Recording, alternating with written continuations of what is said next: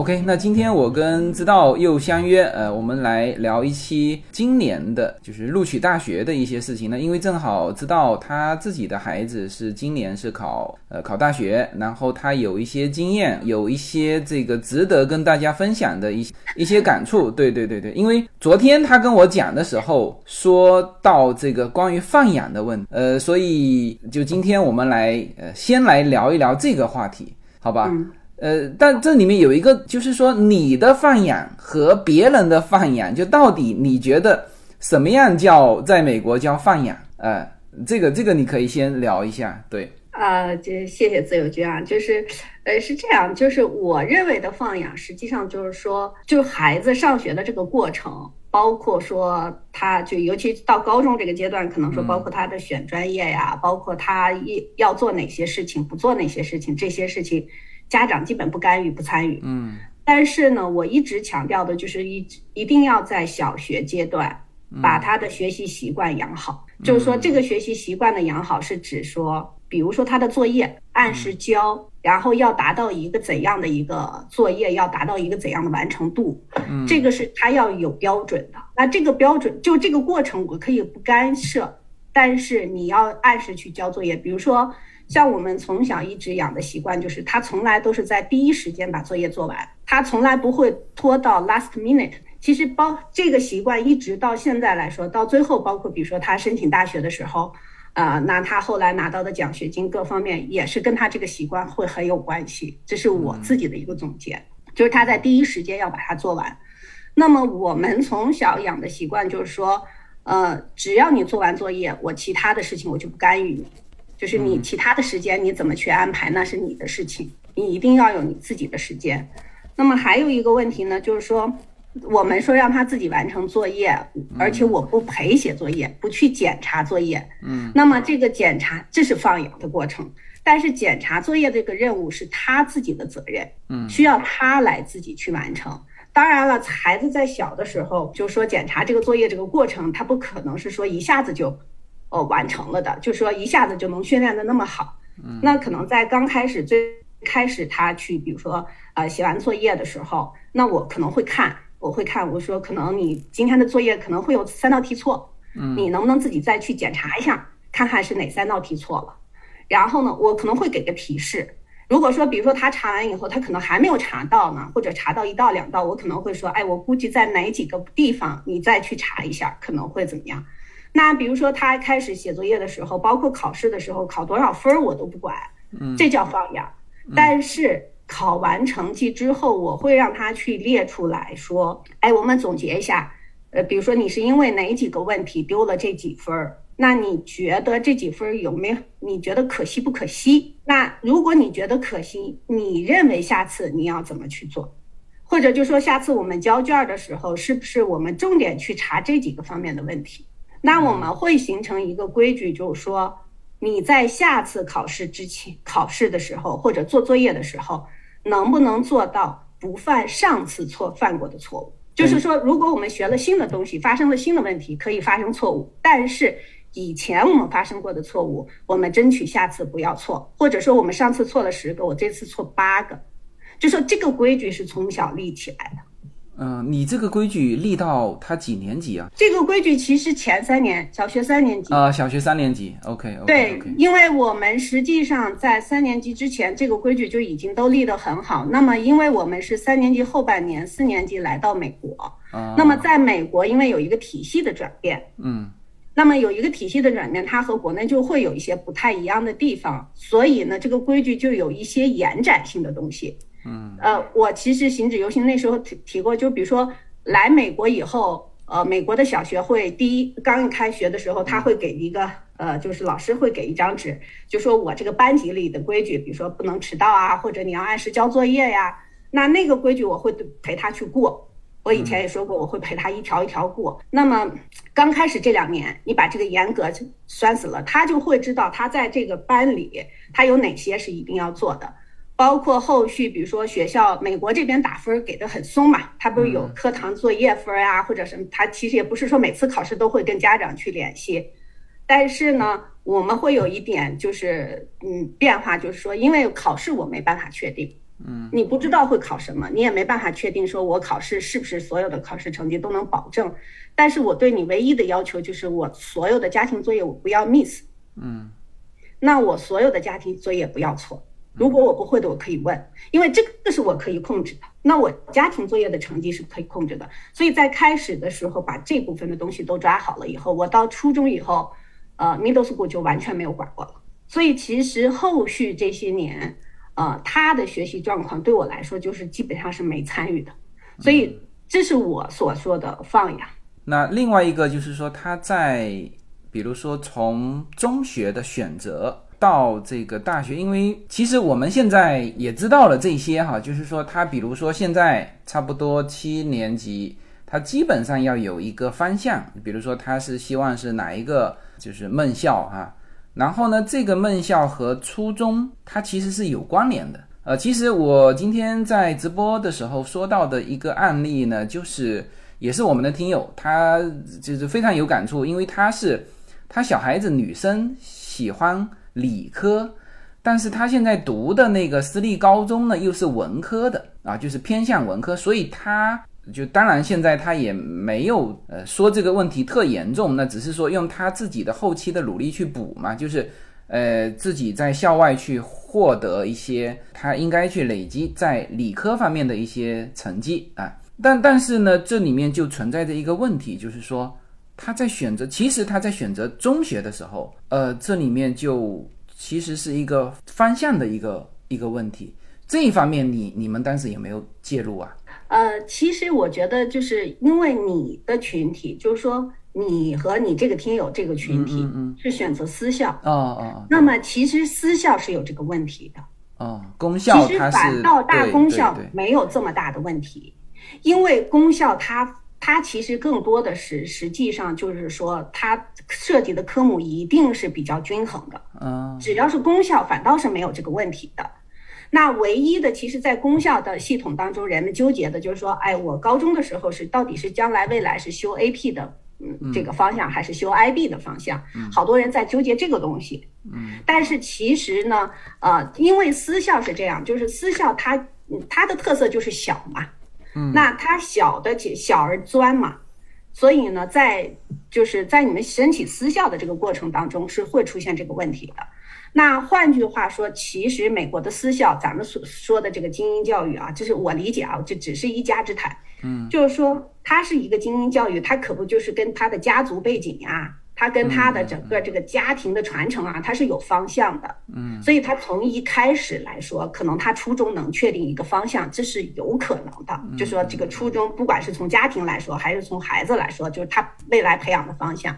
但是其实对于太多的普通孩子啊，当然我们说顶尖的那种 top 的那种藤校，那可能他们也是从那个时候也有自己的未来规划了。嗯，但是其实对于太多的普通孩子来讲，初中那个时候他们所定的方向和他未来最后是不是要走的那个方向，包括今年比如说他申请大学申请到的那个方向，是不是他未来职业一定要从事的方向，都是会有太多的变化。嗯，所以其实我觉得不用太纠结这个东西，就是说，呃啊，当然这跟我放养的理念是有关系。我是觉得，就是说你在任何一个体系下，你能获得的资源，你用你自己的努力，尽可能把你可以获得的资源去最大化，倒不见得说是他一定是文科或者理科，就是你相信你，咱们走到社会上，咱们到这个年龄再回头来看。你所有学过的东西，或者你所有曾经获得过的、走过的路或者走过的坑，它没有白得，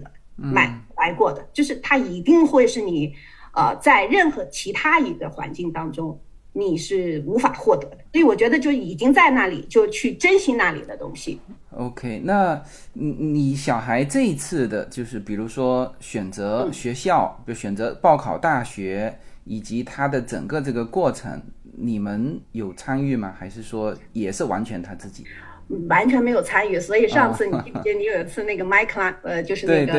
拉 pose 啊，我就说我那时候是抓瞎的，真的紧张。其实我特别能，我能理解家长的紧张，因为我觉得就说我属属于心大的了，我已经属于心大的家长。但是因为呢，我没有在这边上过学，我也没有在这边升过学，而且我也不知道是个什么流程。而且像我的这个情况呢，就是因为我完全放手了以后呢。你不可能，你你说你从初中都开始放了，你在这个时候你想去抓很多信息，你是抓不住的，就是孩子也不会给你这些信息的。我和他爸在刚开始的时候，我们俩就在想，他会不会一所学校都不录他？就是就我们俩完全没有概念，就整个那个时候完全没有概念。虽然我一直觉得说，哎，他可能没那么差，他成绩也还可以，那我对他是有信任的。但是呢，因为他选学校的时候，他也没跟我们商量，我我完全不知道他怎么选。等他全部都定下来，他要投哪些学校的时候，在我们的要求下，我们说你能不能给我们一个 list，让我们看一看，就是说我们不干涉，嗯，呃，就是作为父母你也体谅一下我们，就是说体谅一下父母，可能也会担心嘛，能不能给我们看一下那个 list？他后来给我们发了一张十个学校的 list，发过来以后呢，我当时就好多学校我都不认识呀。就包括这次他申请这个伦斯勒啊，就这个 Rosler，我其实一开始也是不知道的，然后我就开始去查，去查这个学校，然后呢，就是当时的我就问他，我说你这个学校当时是怎么定的嘛？然后呢，他自己就是说，他说他是按性价比来的，我那个时候还没有查学费，你知道吗？我当时第一反应说是不是因为学费低，嗯，他这么去定。然后呢，我还想说，我说我们就你这一个孩子，应该也还不至于说让你去考虑这个经济的问题啊。然后呢，但是后来我查完以后，哪个学校都不便宜，其实它不是这个来的。嗯，那包括到后来，比如说我我后来就是我这边有朋友，他们是这个读理工的，然后看完这个 list 以后就说，哎，他选的全是一系列的，就是很老牌的理工院校。嗯嗯嗯，就是说。啊，你像后来就说伦斯勒是最早的英文的这种理工科院校嘛，它它是属于说是唯一一个可以把这个校旗插到月球上的嘛。阿波罗登月计划是他们学校这些出来，就是个纯理工科的学校。伦斯勒理工学院在这个理工这一类还排名挺不错的，它是这个计算机专业大学中大概是排在第八位。然后毕毕业生薪酬最高学校中排第十位，呃，这个然后最佳计算机科学跟工程学院中排第十二位。对对对对，它是一个理工类的学校，对。对，它就是个纯理工科的学校。嗯。所以他后来呢，其实其实他给了我们那个 list 以后，就像什么好多人问我说，你们要不要报这个 UC 系嘛？嗯嗯。我们没有一所 UC 系当时定的，然后什么 Georgia Tech 没有。他其实报了一圈纯理工的学校，要不就是华大、普渡，然后就是呃 UT Austin，就德克萨斯的嘛，UT Austin，然后呢就是一批批小的理工学院，然后呢集中在这个纽约州，集中在纽约州那一片。他可能当时觉得纽约还不错。那对于我来讲呢，就是我看完那几个学校以后呢，我当时就觉得说，哎。这些学校任何去一所，我都还是挺满意的。就是我查完以后，我觉得都还 OK，所以那个时候就放。但是我也很好奇，就是他为什么完全没有考虑 UC 系嘛？嗯，实际上我当时还找了几个朋友，啊，试着动员动员，就是你要不投一下 UC 系嘛？他首先跟我说 UC Berkeley 我去不了，CS。嗯，然后呢，他说他说那其他的他也不想去。他就说你你逼我写那么多 essay 干嘛是 还要交钱，就是他自己就觉得很很不满意。然后呢，包括就是包括，因为我我记得我上次跟你聊过，就是说，嗯，他一一开始一直是想当老师嘛。我其实挺想让他去教育学学，那个时候就是 WANDB 就是范德堡嘛。范德堡他是整个教育类是。Top one 的嘛，嗯，那个时候其实我当时想让他投投范德堡，我因为就是你说的规划嘛，之前规划可能我还觉得说范德堡是挺好的，从初中他一直是助教，口碑都很好，所以我我当时觉得这个一系列的路都挺好的。那我其实是前年还是我还是专门咱们去听友当中有一个呃听呃听友的孩子，他是 w a n d e r b 毕业的。我还专门跟那个孩子建立了联系，那个孩子跟我们关系处的还不错，我还想试着让他去引导一下我儿子嘛。他后来也是学 IT 了，他说他当时是数学系进去的，后来转了专业，他后来现在是在大厂。然后呢，我也试图说让我儿子能不能考虑一下，就是再去往上走一个 level，就是去一下看看。然后呢，我儿子压根儿不考虑。然后后来包括就是 Wannabe 到他们学校不是也有这个就是招生的这个宣讲，特别是到虽然现在都是 online 的嘛。然后呢，他对 Wannabe 的印象特别差，就是他可能那个他们学校估计以前考 Wannabe 的没有。然后呢，去他们学校那个演讲的安排呢，就是三好像 reschedule 了三次，就是改了三次时间。然后呢，还老师可能还没有准时。我儿子是那种就是说。他要不这事儿他不答应是不答应，但他答应他会很准时的，从小养成的这个习惯。所以呢，其实在他就是在这种 online 去参加各个学校的这个宣讲的这个过程当中，有的时候是东部的学校，他会早晨可能五点起来去听这个 online 的，他会坚持，而且有的时候只一场宣讲会只有他一个学生，他他也会去听。所以其实后来，嗯，就是因为可能注册 Wannabe 的没有。什么人？但是呢，因为他注册过，然后 Wannabe 一直在发信给他，但是他后来也不愿意去，呃，也不愿意去升，就是整个也不愿意去走。其实我就觉得，其实家长能掌控的这个流程很少。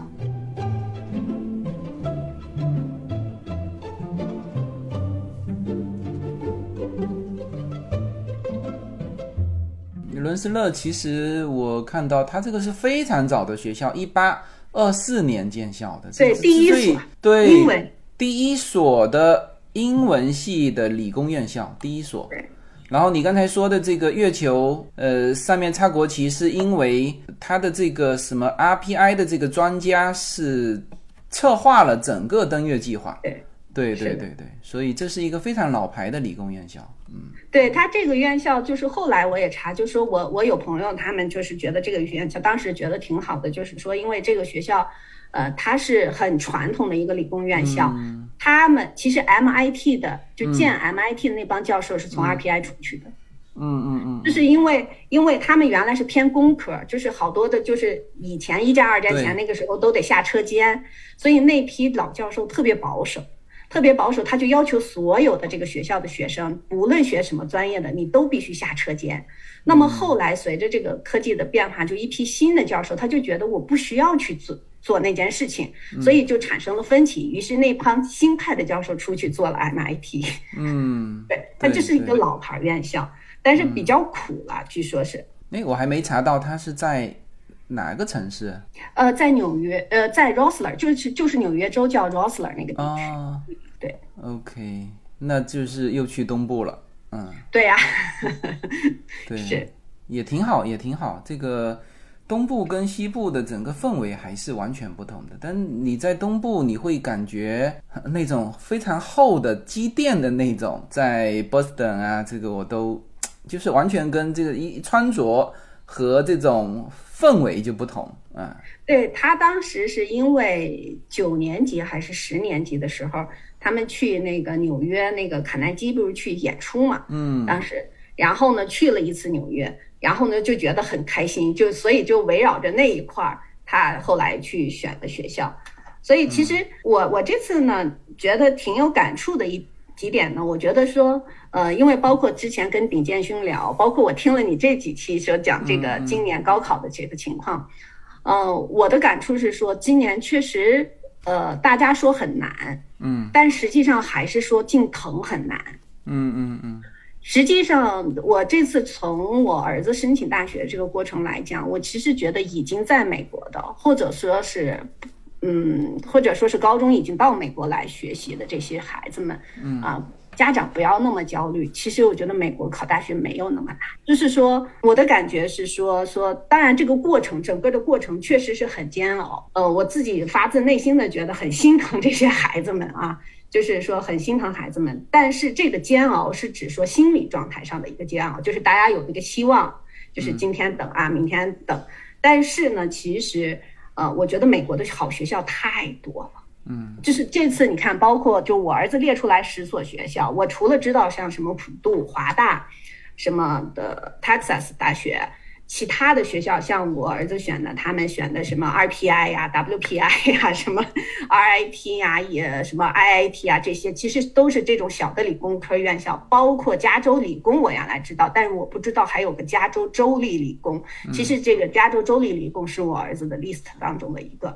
就是。我查完这些学校以后，我就觉得这些学校真的很好，都很好。我就觉得说，嗯，那可能我们没有必要说真的就在一棵树上吊死，就是说那个疼，嗯，你看你怎么去想这个这个事情，就是说，呃，因为这次包括我儿子申请这个过程当中，呃，其实发现卷在哪里呢？一呢，可能是学校的名字。就说这个，你说这个大藤小藤也好，另外一个专业，其实今年太卷的就是这个专业。你比如说像呃 computer 的，我们都叫说计算机专业，但是叫这个 computer science，就是 CS 和 computer engineer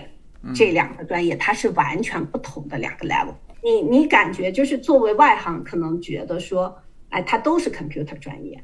但是这两个专业的差距难度就差很多。我们叫 CS 和 CE，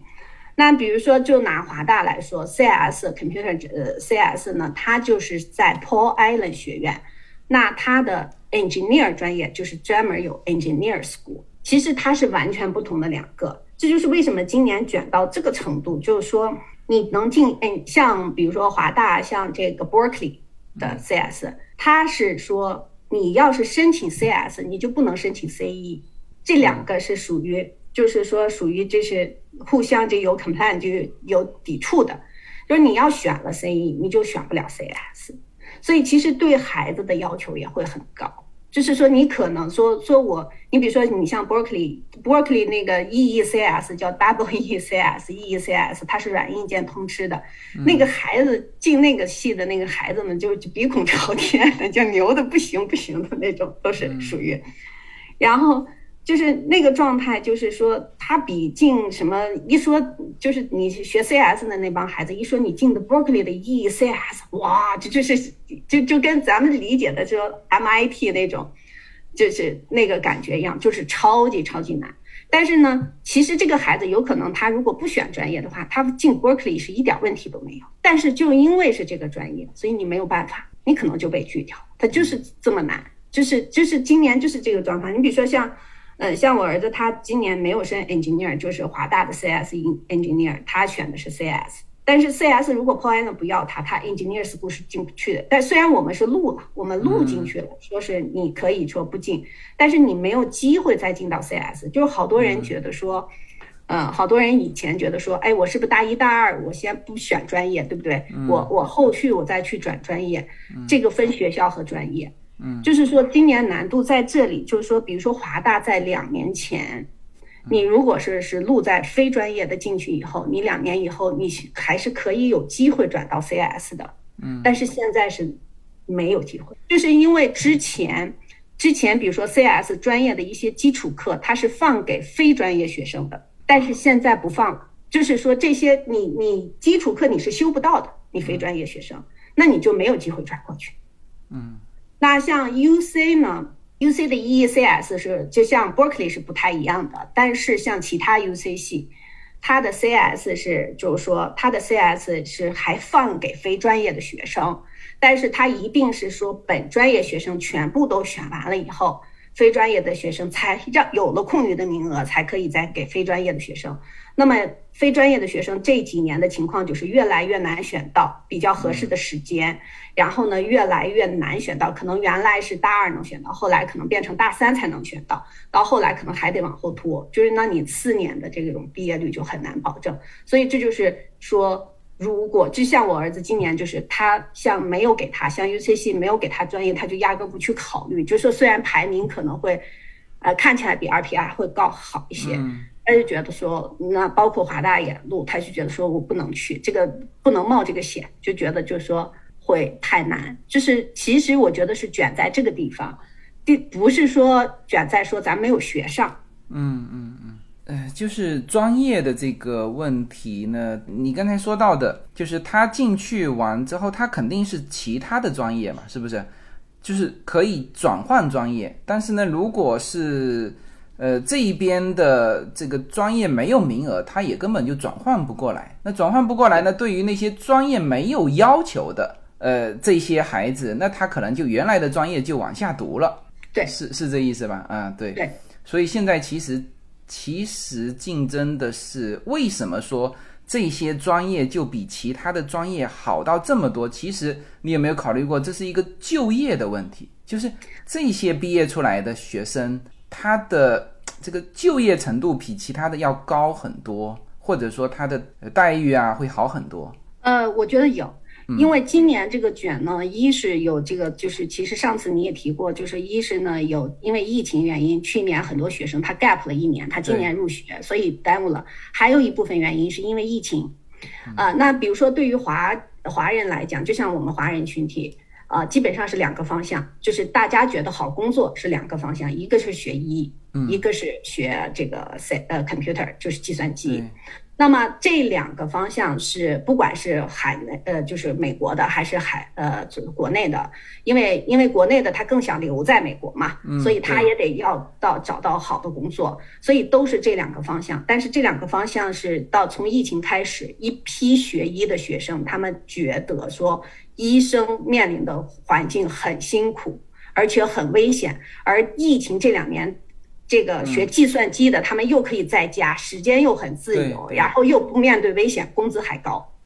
所以这两年导致了很大一批原来计划孩子们去想学医的一批孩子，全部都转为了 CS，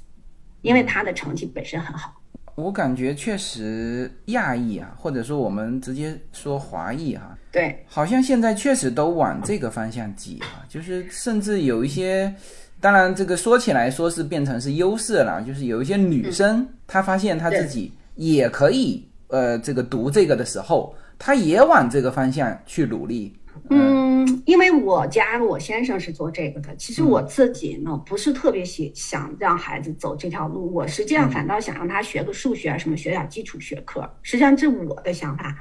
啊，因为因为说句实在话，我不觉得说 CS 就是嗯，就是咱们叫 take advantage 啊，就是说。占了多大的便宜？其实这帮人真的很辛苦，他们永远在学的是最新的东西。对，呃，我就说，嗯嗯，就是有的人会羡慕他们说，哎，你们拿的高工资。但是换句话说，他在读书的时候真的比别人要努力很多。这个这个是是是你这是划等号的，就是说。对于我来讲呢，嗯，我其实有一些担心，就是因因为我儿子他是到十一年级，他突然就说他要转 C C S，他一个变化很，就是就是让我也觉得是，首先就是他可能当时是给别人打工，给别人打工去做网站，做一些呃那个就是网站上的一些计算器的这些功能，然后他觉得他做的不并不费劲，其实他从来没有过，他没有过这种 coding 的这种嗯这种。背景或者说课后班啊，包括是你你们看到的什么 robotic 呀，就是计算机呀，包括这个像李建勋他们做这些东西，我儿子从来没有，嗯，他一直没有做过这些东西。那他其实是在十一年级的时候，因为疫情，他教了一个学生，那那个长笛的学生，那个长笛的学生，他是微软的一个新员一个员工，一个女生。然后呢，那个女生是大学毕业，自己有一个 part apartment，然后呢开了个车，完到我们家来找他学长笛，然后呢他就觉得哎，他又可以养自己，他生活也还挺富足，然后呢他还可以再去跟他学一个乐器，所以那个时候他就会觉得说，哎，我是不是可以考虑一下这个东西？就他就他才开始有这个想法。那那个时候呢，他就是呃，我记得他当时是呃。就干了一件事情，我觉得也挺有意思的。他去把他们学校所有的老师的工资查了一下，把我们学区里，然后查完了说我们学区里工资最高的是我们学区的那个，嗯，那个学监，就是那个最大的那个学监。他说他一年才三十万，他说跟你们 IT 的没法比。嗯，然后他那个时候决定，其实你说是很现实的一个考量，对，确实是很现实的一个考量。他说他要做到一个 board，呃，做到一个学监这种 director。他他觉得说那得做到多少年，他也就是三十万，就是最高的一个薪资。所以那个时候他就觉得说，但是他当时觉得他当不了教授，他不觉得他可以做 PhD 的教授。所以他他他当时就说，他说那我不觉得这个事儿很痛苦，对他来说，他觉得可能那个课课程也没有那么难过。所以呢，他就说那好，那我是不是可以考虑 CS？所以其实当时他说要选 CS 的时候，我和他爸爸特别紧张，就是因为。因为他没有背景，就是说，换句话说，没有参加过任何数学竞赛，我们没有竞赛成绩。然后呢，他甚至连 AP CS 呃 AP Computer Science 都没有学。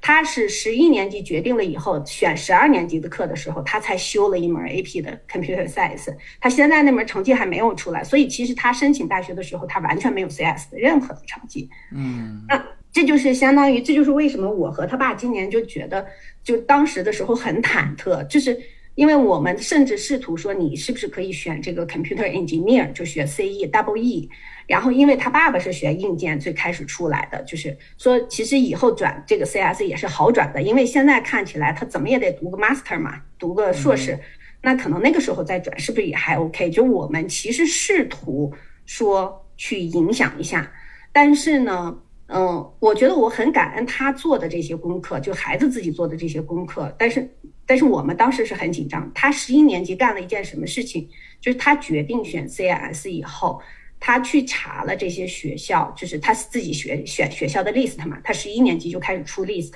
出完 list 以后呢，他其实每个学校的这个专业都有哪些课程，他是查的查过的。那那查过了之后，他很清楚的跟我们说，我不要选嗯那个 CE 就 computer engineer。他说那些课程我不喜欢，他自己想学 AI 的方向，所以他查了那些课程。虽然我知道他。即使查了那些课程的内容，他也就是个皮毛，他也并不确定的知道说里边到底有什么。但是他就说：“他说我不喜欢那些，我不要去浪费时间做那些，因为那个基础课必须去修那些物理啊什么的。”他说他不要去修。所以，所以，嗯，就是那个时候我们吧也是觉得说，那 CS 现在那么火，你所有的这些都没有，你怎么去抗衡这个东西？那你怎么去做？所以其实我我最后觉得说，可能学校没那么难，申请没有那么难，我觉得还 OK 了。因为嗯，最后你看他十所院校，他十所院校按他十所院校，最后听我们的又加了 UC 系的四所院校。嗯，那么我最后再看下来的话，其实他选的那十所院校对他来说是适合，就是他很清楚的知道他是在哪个层级，或者说他其实对他自己的这个。把握还是比较比较准确的，对，因为最后我们看下来，就是给了他 CS 专业的这些小的工程类院校都给他奖学金了，而且给的都很不错。那就是说，后来一些大的院校，就是就是因为公公立学校，就像最后这些啊，就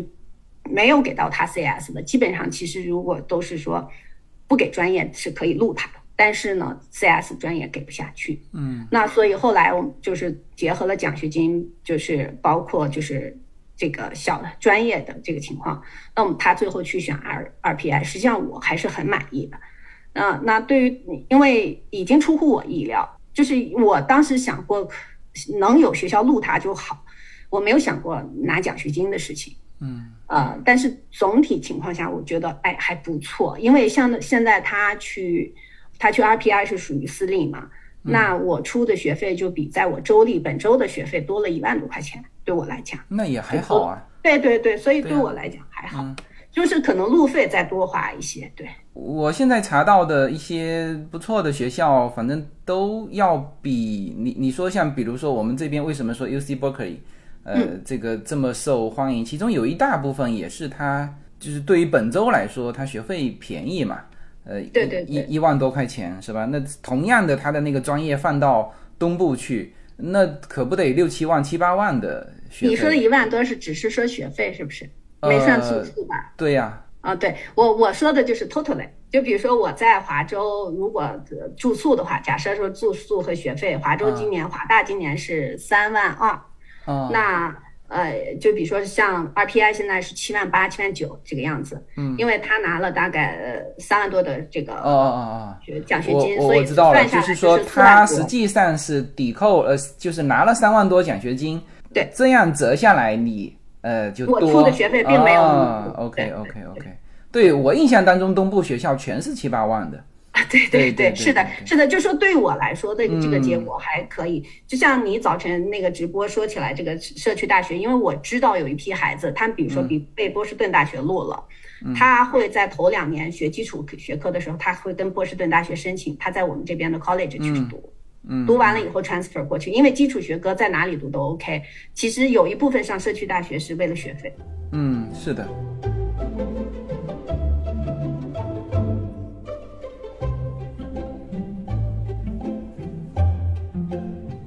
呃，今年加州的情况可能会比你们那边严重一些哈，就是说，呃，那很明显说那个阿卡迪亚害进这个社区大学的他，他好像不是说被录取了，然后前面两年在这边读，他好像就是没有被录取，就是都没被录取，然后后面再去想办法。我觉得孩子们吧，就是有的时候就是说。因为因为我不知道他们选的专业，你其实可以不妨问一下，嗯，就说有一批孩子，如果说他们一定说要选 CS 专业，比如说比如说查理今年也会是，他如果一定选 CS 专业，他会问你说接不接受其他专业，有的孩子会选选择就不接受，你比如说像查理，他就不愿意去接受其他的，就说如果你一旦把自己走的那么窄的话，这个路其实就很麻烦。对，当然呢，我我我觉得可能。呃，就是孩子在这个过程，我我不知道，就是家长参与了有多少啊？就是说这一批孩子家长参与了有多少？就是说我最后发现，我因为我儿子申请学校那个 list，其实我自己肯定心里也有我的 list，你知道吗？就是因为我们对美国不了解，那我给出那个 list，实际上都属于太平了，就是你觉得你分 level 了，其实你的 level 根本不是个 level。但是因为美国的学校太多了，但是反倒你要把这个事情，就是说，当然有一批孩子呢，就是说，如果家长一一直给推的，就是心态很高的话，嗯，他可能也不太愿意去接受一些，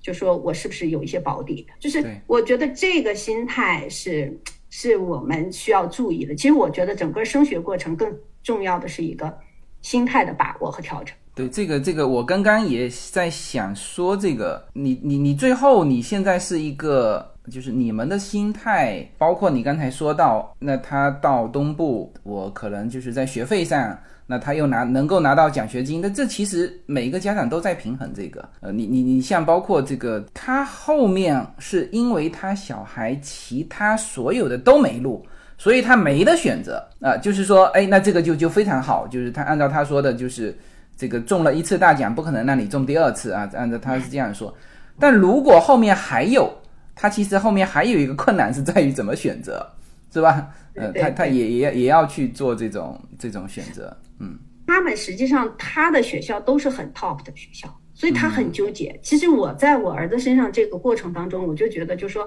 他分得很清楚，他自己的 list 当中，他第一首选的是哪个，他自己很明确的排的序，嗯。就是他那个排序就完全不纠结，只要这个学校录，就是他首先跟我说，只要他不给专业，没有谈的。然后呢，剩下就看就是他那个按照他那个成绩，就是那个顺序来，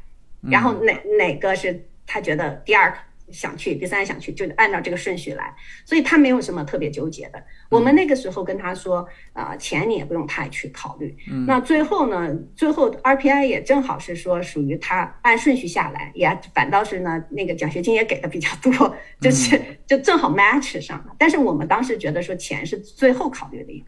嗯，啊，因为我就一个孩子，所以就对我来讲还 OK，就是这个经济上的状况还 OK，所以。就像他当时最差的一个学校，就是就他这个 list 里最差的学校是那个，呃，伊利诺伊的那个呃，就是呃 Institute of Technology，就是 IIT，也是这个就是工程学院。他那个学校是在我们十二月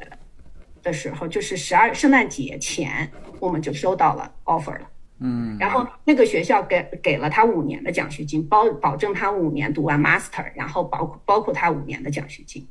但是就是因为那个是在我们是 list 里最后的一个，对，所以其实也没有去考虑。但是我我我会觉得说，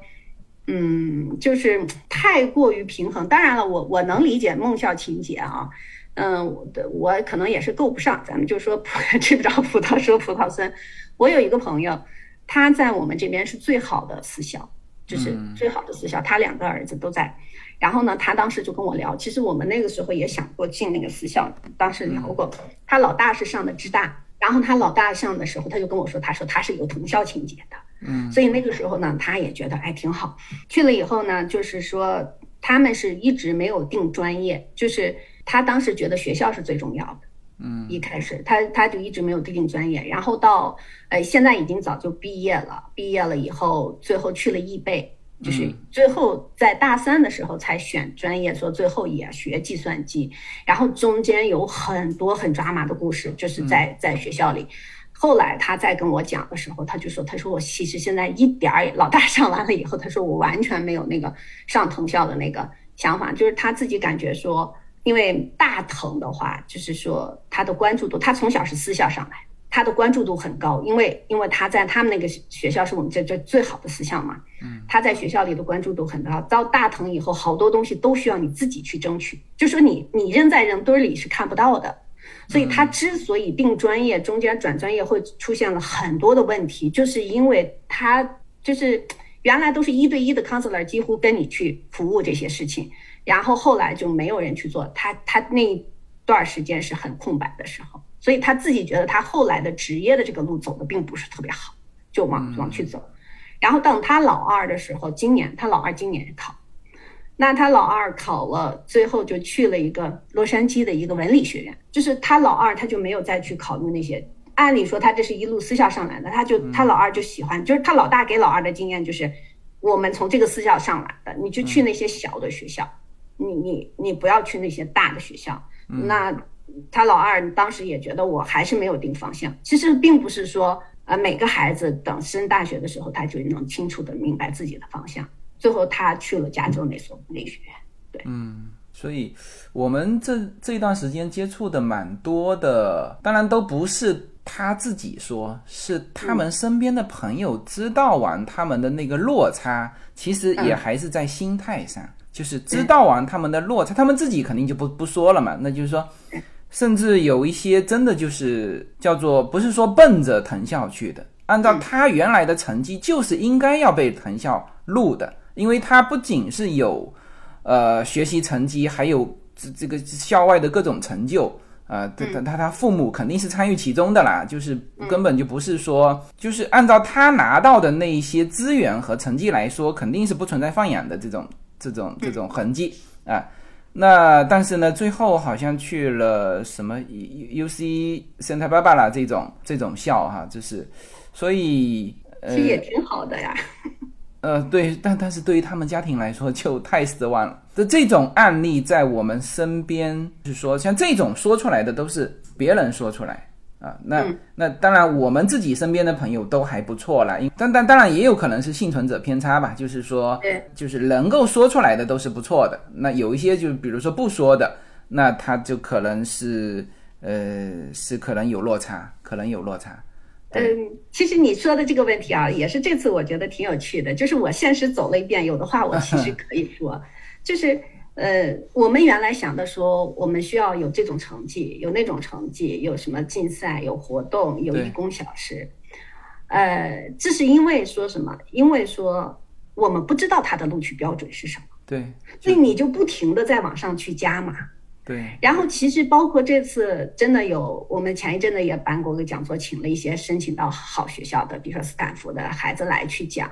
其实你问他们，他的哪一部分最后是给他加分的项，不知道。嗯，就是能像顶剑兄那么去说说艾伦的话，因为是艾伦那个成绩，就是说他真的是很 focus 那一项。换句话说，那是他所有的，就是他这一生他的 dream，所以他可以把它无限扩大。那他不管出不出成绩，那都是他的 dream。其实你你想就是这样一个状态，所以其实你说哪些东西是有用的，这次不知道。像我儿子这次唯一不平衡的，实际上他以他的想法，他应该是平衡的。但是他这次为什么不平衡？就是因为他有一个同学，高中同学啊，是一个印度的女生，然后呢，这个女生的 GPA 只有二点八。哦，就是很低的 GPA，但是他申请华大的 CS，他进。据他我儿子说，他们都知道这个孩子的文书写了什么。他说他的文书是胡说八道，就说他们这帮孩子觉得很鄙视这个孩子的这个文书，但是他进了，嗯，就是他就心里会不舒服，就是说，因为华大。你知道我们三月份华大说录了他三月份，然后三月下旬，然后就跟他说 CS 没有，他就申请 appeal，然后三月底华大给他一封邮件，呃，两个月星期给一封邮件，就说对不起，我们现在这个 p o i n 学院还是没有位置，你还愿不愿意再等？我还在给你 host 这个机会啊什么的，就是两周一封信，两周一封信，一直拖到五月底，然后跟他说你还要不要等，然后拖到六月十几号拒掉，就是这个过程对孩子来说很煎熬。嗯，但是他又明确的知道他周围有这样一个孩子，所以对他来说，他心里是不不平衡的，就是他会有一些这种不平衡。但是从我的角度上看啊，就是说你去看藤校最后录进去的那帮孩子，就说特别好的孩子，他的成熟度还是不一样。嗯，就是孩子那个自己的成熟度，就是他有很坚定的那个心。Charlie 是属于，嗯，我我就说，其实我儿子所有的科，他的 GPA 没有那么高，他的 GPA 大概是在三点八几。嗯，我就说他所有孩子该踩的坑他都踩过。就是他九年级的时候，其实他今年的运气并不是特别好，查理的运气不是特别好，因为他九年级的时候，呃，选课，他八年级选九年级的课，不是进高中嘛？第一年他选了两门呀 AP，当时他的他 counselor 就找他谈话，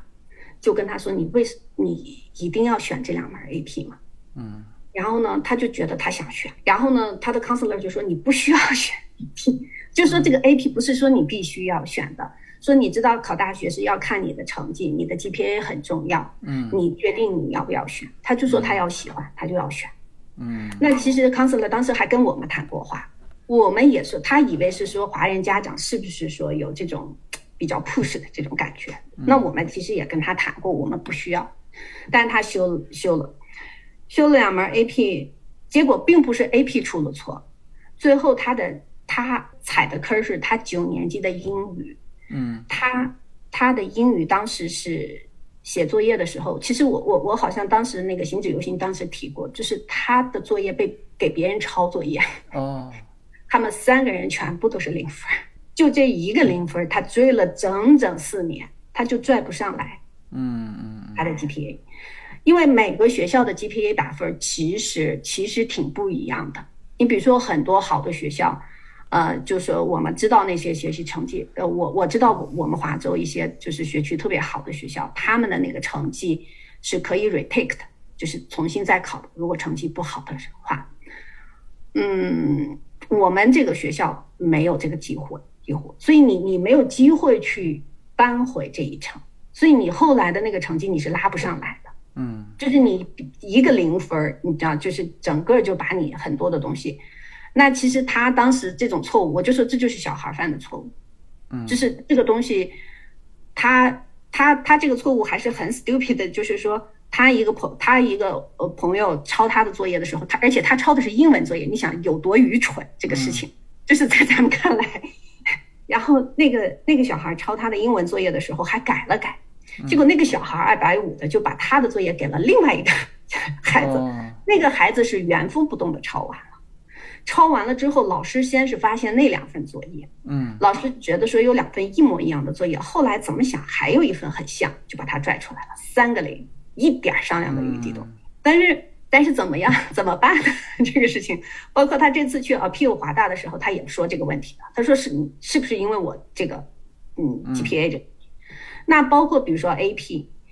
那其实，其实查理的 AP 他压力很大，他当时就是说，对于他来讲，他一直不愿意去找我们说找私教，嗯，他一直认为就是我我说我的这个教育的状态，就我觉得我很感恩的，就是说他一直是把这个事情自己去 take，但是呢，为很大的一个副作用就是，他一直认为如果他需要帮助，就说明他能力不够，那么青春期的孩子他不愿意承认自己能力不够。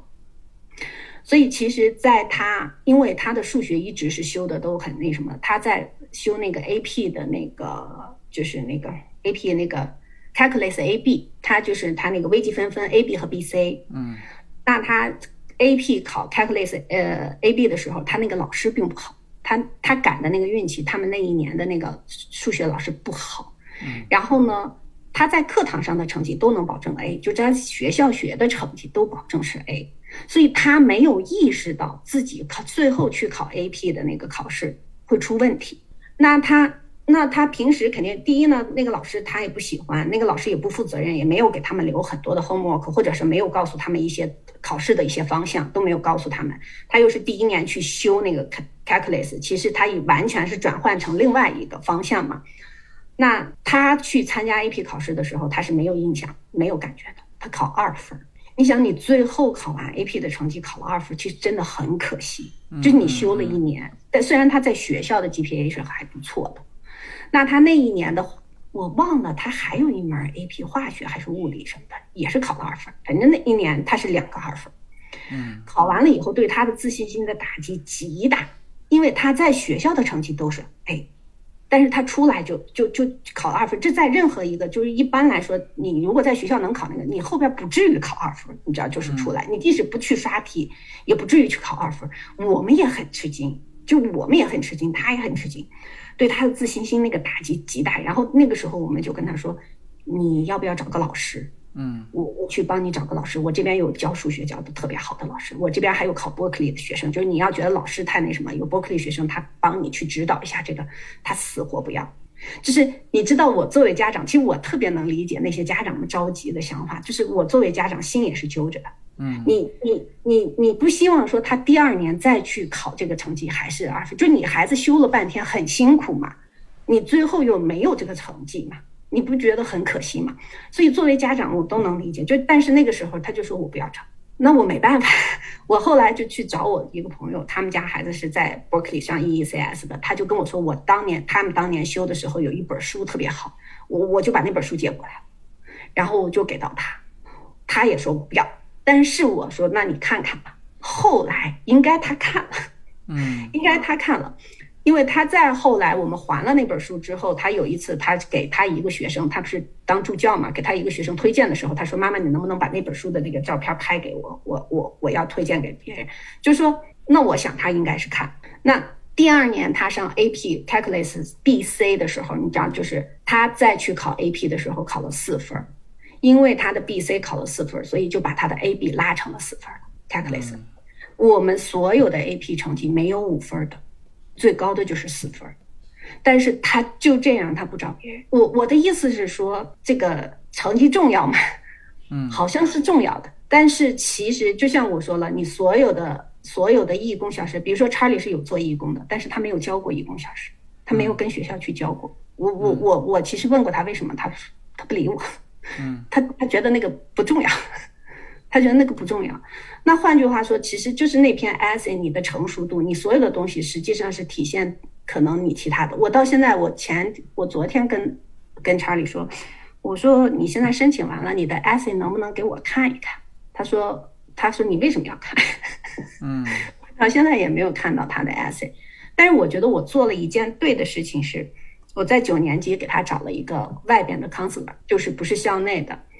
那那当时找那个 counselor 的时候的目的是什么？是因为九年级他修那个 AP 心理学的时候，他他九年级修的 AP 心理学，他我觉得到青春期的那个时候，孩子们可能对人生会有很多的这种思考。然后他们就会很纠结。他死的时候，他就跟我说：“他说他觉得他活得很没有意义，他觉得人不如死了好，他觉得他这辈子也不会什么，呃，流芳百世，也不会什么遗臭万年。他就觉得活得好没有价值，就是他他自己会觉得好没有价值。然后那个时候他就问过我，他说：你们养我的目的是啥？我除了花了你们的钱，消耗了你们的精力，我什么价值都没给你们带来。”就是那个时候，我就觉得说，我们跟他之间的那个对话，就会觉得说已经很很艰难。就是，嗯，因为你这种想法，你你不能说他错，你也不能说他对嘛，你就觉得是很艰难的一个过程。所以那个时候，我们就跟我和他爸爸就跟他说的，说说其实，嗯，你说的可能也对。那我其实到现在活到我们这个年龄，我们也不知道我们生活的价值在哪里啊。但是我会觉得我还是挺有价值的。那当然，这个价值是我自定义的，不是别人给我的这个。价值，呃，那对于你来说呢？就是你现在的我们俩眼里，你的价值就是我们俩很感恩你的存在，作为我们的孩子。那你如果说你想要价值，就是你在我们俩还活着的时候，能不能委屈你先坚持活下去，好好的活下去？这就是你的价值，因为我们会很开心。如果你不在的话，我们会不开心。所以那个时候，我们把这个话交代过去的时候，他就要好很多。但那个时候，我们就会发现，就是说，可能学校的事情，我们就不敢再推进太多。嗯，那个时候，我们就趁在九年级的时候去找了一个，其实就四千多块钱、五千块钱一个 counselor，就是一个 package。嗯，他基本上是九年级跟他对话一次，十年级对话一次，十一年级就告诉他你该选学学校啦。然后呢，十二年级就说几号几号你要该去交这些文书了什么的。呃，那个 counselor 没有给到别的什么建议，但是很好的就是给他列了一个 calendar，就相当于比如说他十一年级该提醒你要选选选学校，你选学校要看哪些东西，包括说你是不是要跟教授去去有一个信件沟通。他选了一些就是呃他选的那些学校那些专业，然后他去查到他喜欢的课程的教授的邮箱方式，然后跟他有一些邮件的来往。OK，告诉他可以做这些工作。但是他的文书，我知道顶尖兄那个孩子的文书改了好多遍嘛，哈，一百多遍。查理那个文书可能没有改多少遍，因为我知道，就是说，当时 counselor 跟他聊过一次，就是我儿子跟我的反馈说，counselor 跟他说，你知道吗？别的孩子都是在追着我去改文书，那就说明查理是没有。但是，但是他给了他一个时间点，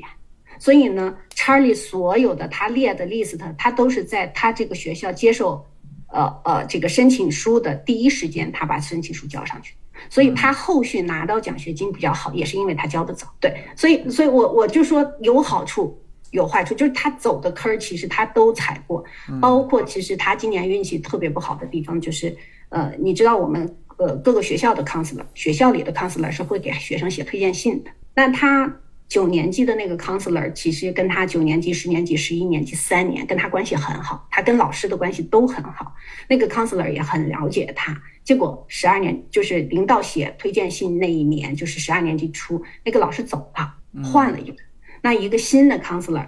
其实就不不认识他。那当时我们也说过，说你是不是要把你以前的一些东西写一些东西给到 counselor，让 counselor 对你加深一些了解。我儿子不愿意干这件事情。就是男孩子，你知道吗？就是，所以我我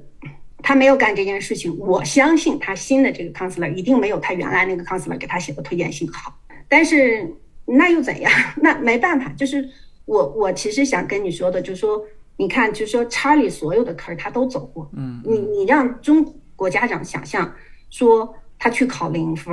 他去选课不按这个，就是说这个阶梯去选，他他不愿意去找找家教，他不愿意去。去去说改，你知道他第二年他考完那两个 AP 两分的时候，他下一年再申请 AP 再考 AP 的时候，他自己压力都很大。他洗澡的时候在那个浴室里，他去喊，就是考试前他自己喊，他说查理你可以的，他自己也压力很大，嗯，因为他也很害怕说，哎，再回到二分的那个状态。但是你知道孩子嘛，就是孩子他这会儿跟你说我要努力，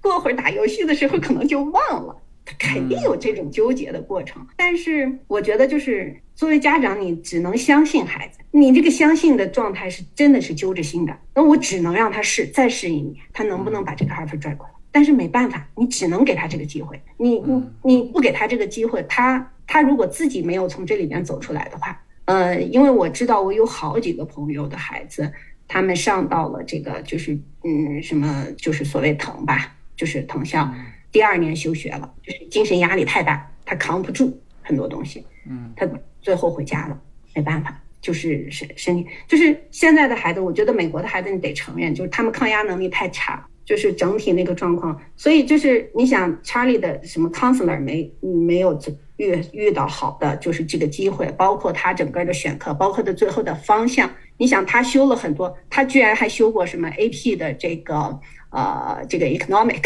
经济学，他没有修 APCS，他最后就要去申请 APCS，就是我们的东西都不 strong，所以，所以其实我觉得就是在美国升学还是没有那么难，就是你要选到你 match 的那个学校，真的不要全看排名去走这个事情。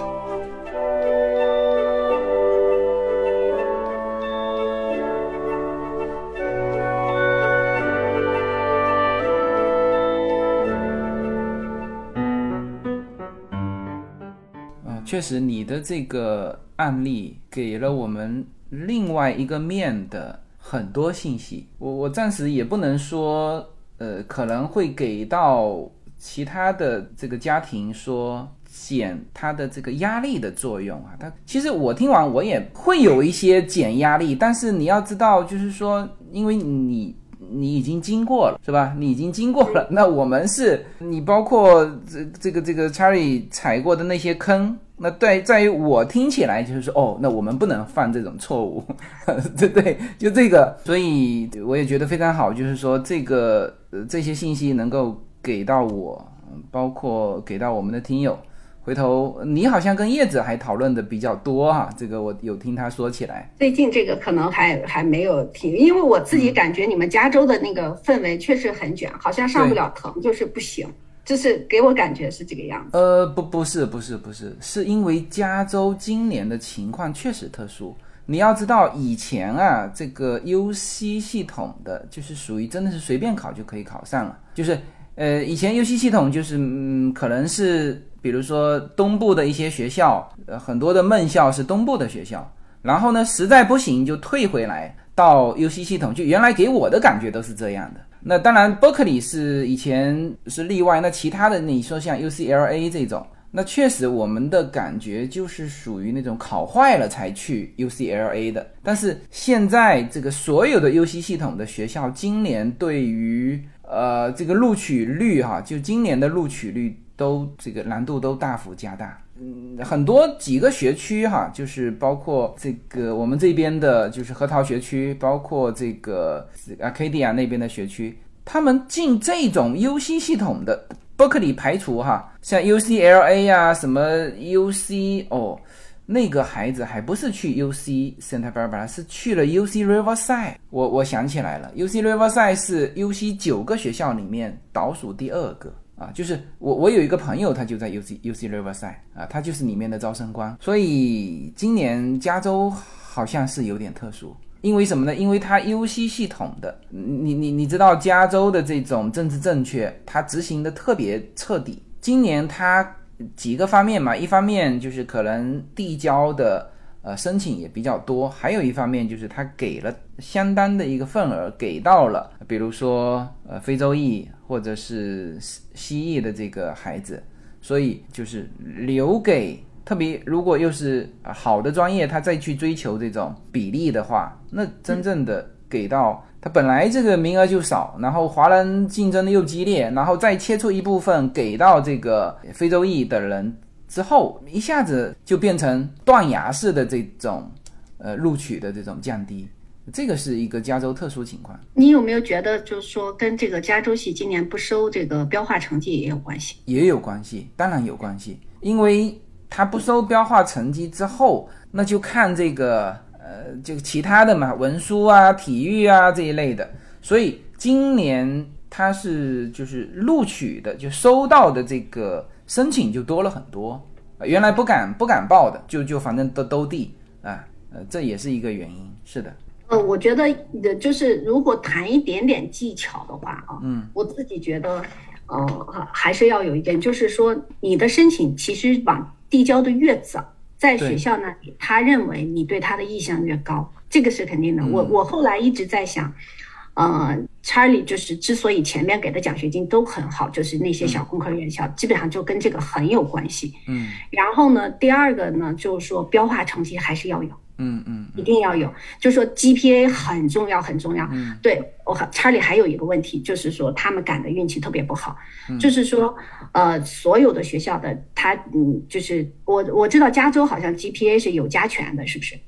然后呢是这样的，就是 Charlie 他们学校的。呃，每个学校他不是对自己学生有一个排名嘛？Charlie 学校的排名是不含 AP 加权的，啊，就是说他一定是普通的排名。那对于 Charlie 来说，他是有十二门还是十四门 AP，我忘掉了。嗯，但是他如果不含，因为他有一个零分嘛，我要跟你讲，他如果不含加权的话，他在他们学校的，他们学校四百号学生，他就只能排一百。他的 rank ranking 就只有在一百名，但是他如果加了加权的话，他就是 top ten。但是对他来讲，他很吃亏，是因为他们学校没有加权，所以他给的那个 ranking 很不好看，就是就就特别不好看。那那这个时候呢，你如果再没有其他的标化成绩，也很麻烦。所以 Charlie 的标化成绩也不好，因为我们今年是特别特殊的一个情况，就是说这是我们没有经验啊，就是说，嗯，疫情期间不是考 SAT，不是中间咱们停了一年嘛。好多人其实，在十一年级的时候就在准备 SAT 嘛，或者有的人准备的更早，可能十年级去考过一次试水。我们当时的计划是说十一年级再去试嘛，就是他自己的计划。结果十一年级因为疫情，SAT 的那个考试就全部都停掉了，所以他就没有去呃考成。那么是在十二年级的刚开学那个呃不对。是十一年级结束的时候才刚刚开放 SAT 考试。那么那个时间点，我们就 book 了一次那个考试。我们心想，要是考得不好，再去约下一次嘛，就就再约下一个时间点。但是我根本不知道家长们卷到那个程度，他们在一放开考试的时候，他把所有的时间点全部都约了。嗯，就是他一个孩子，他每个时间点他全部都约。但是我们当时没有那个经验，就是包括孩子他也没有这么想，他就只约了一个。约完以后，那个成绩并不是很理想。我们当时是我们是一千四百七，我们并不高。那嗯，那约完了以后就想着说，那要不要再去？约下一个考试，那你你也知道，就是说，其实跟 teenager 的孩子，你你跟他说，你再约下一个考试，现在又变成 optional 的，你这个标化成绩可交可不交的，那那对他来说，他就不愿意去考，你知道？那那那那种状况下呢，我们再去看说尝试看能约哪个时间，就发现所有的时间段已经 book 满了。就是就是你都没有机会再去 take 第二次，因为这个可能是个疫情的问题，以后你们的孩子可能不至于出现这个情况，但是对于我们来说，确实今年是存在这个问题的。那比如说像普渡，呃，普渡其实如果不进 CS，它是能被录掉的，但是就是说 CS 到后来就是让他在 waiting list 就明确给他发过邮件，就说你有没有其他的成绩或者更新的成绩可以给到我？那其实那个成绩其实要的是什么？我我我在想啊，就当然咱们也不知道，说我是不是再拿一个一千五百四，我一千五百五的就能进去啊？我不知道。但是呢，我就在想说，其实如果你还是要有一个更好的一个标化成绩的话，他还是要的。就是我我我觉得这个东西就是是我们可以把握的。就你在学校的一个成绩和你你不管你是当时有没有规划，你选择的只要你喜欢的那个科目，你有没有把你的成绩做好？我觉得这个是是我们可以去掌握的。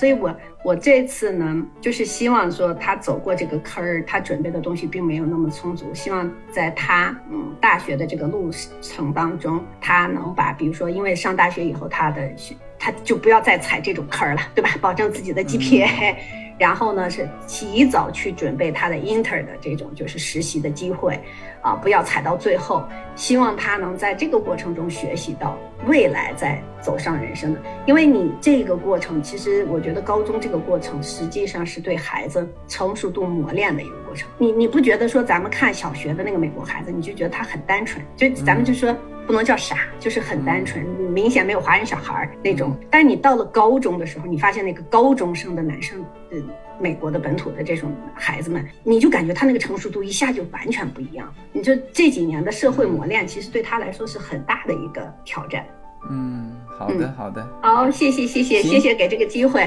跟大家分享一下。我是觉得别不要那么焦虑，不要那么焦虑，就是啊，我，就像我给你留言。说的，我说其实像我们这种所所有的坑都踩的这样子的一个结果没有那么坏，就是让家长放放手，只是你让他走一走，可能没有你想象的那么糟糕。咱们把托底儿的那条路对走好了，你就觉得说只要比这好，不就比这好吗？嗯，对，非常好，非常好。行，那我们就结束这一期的交流。好，那就这样。好的，好的，好的。哎，好，好，好，好，拜拜，拜拜，拜拜，嗯。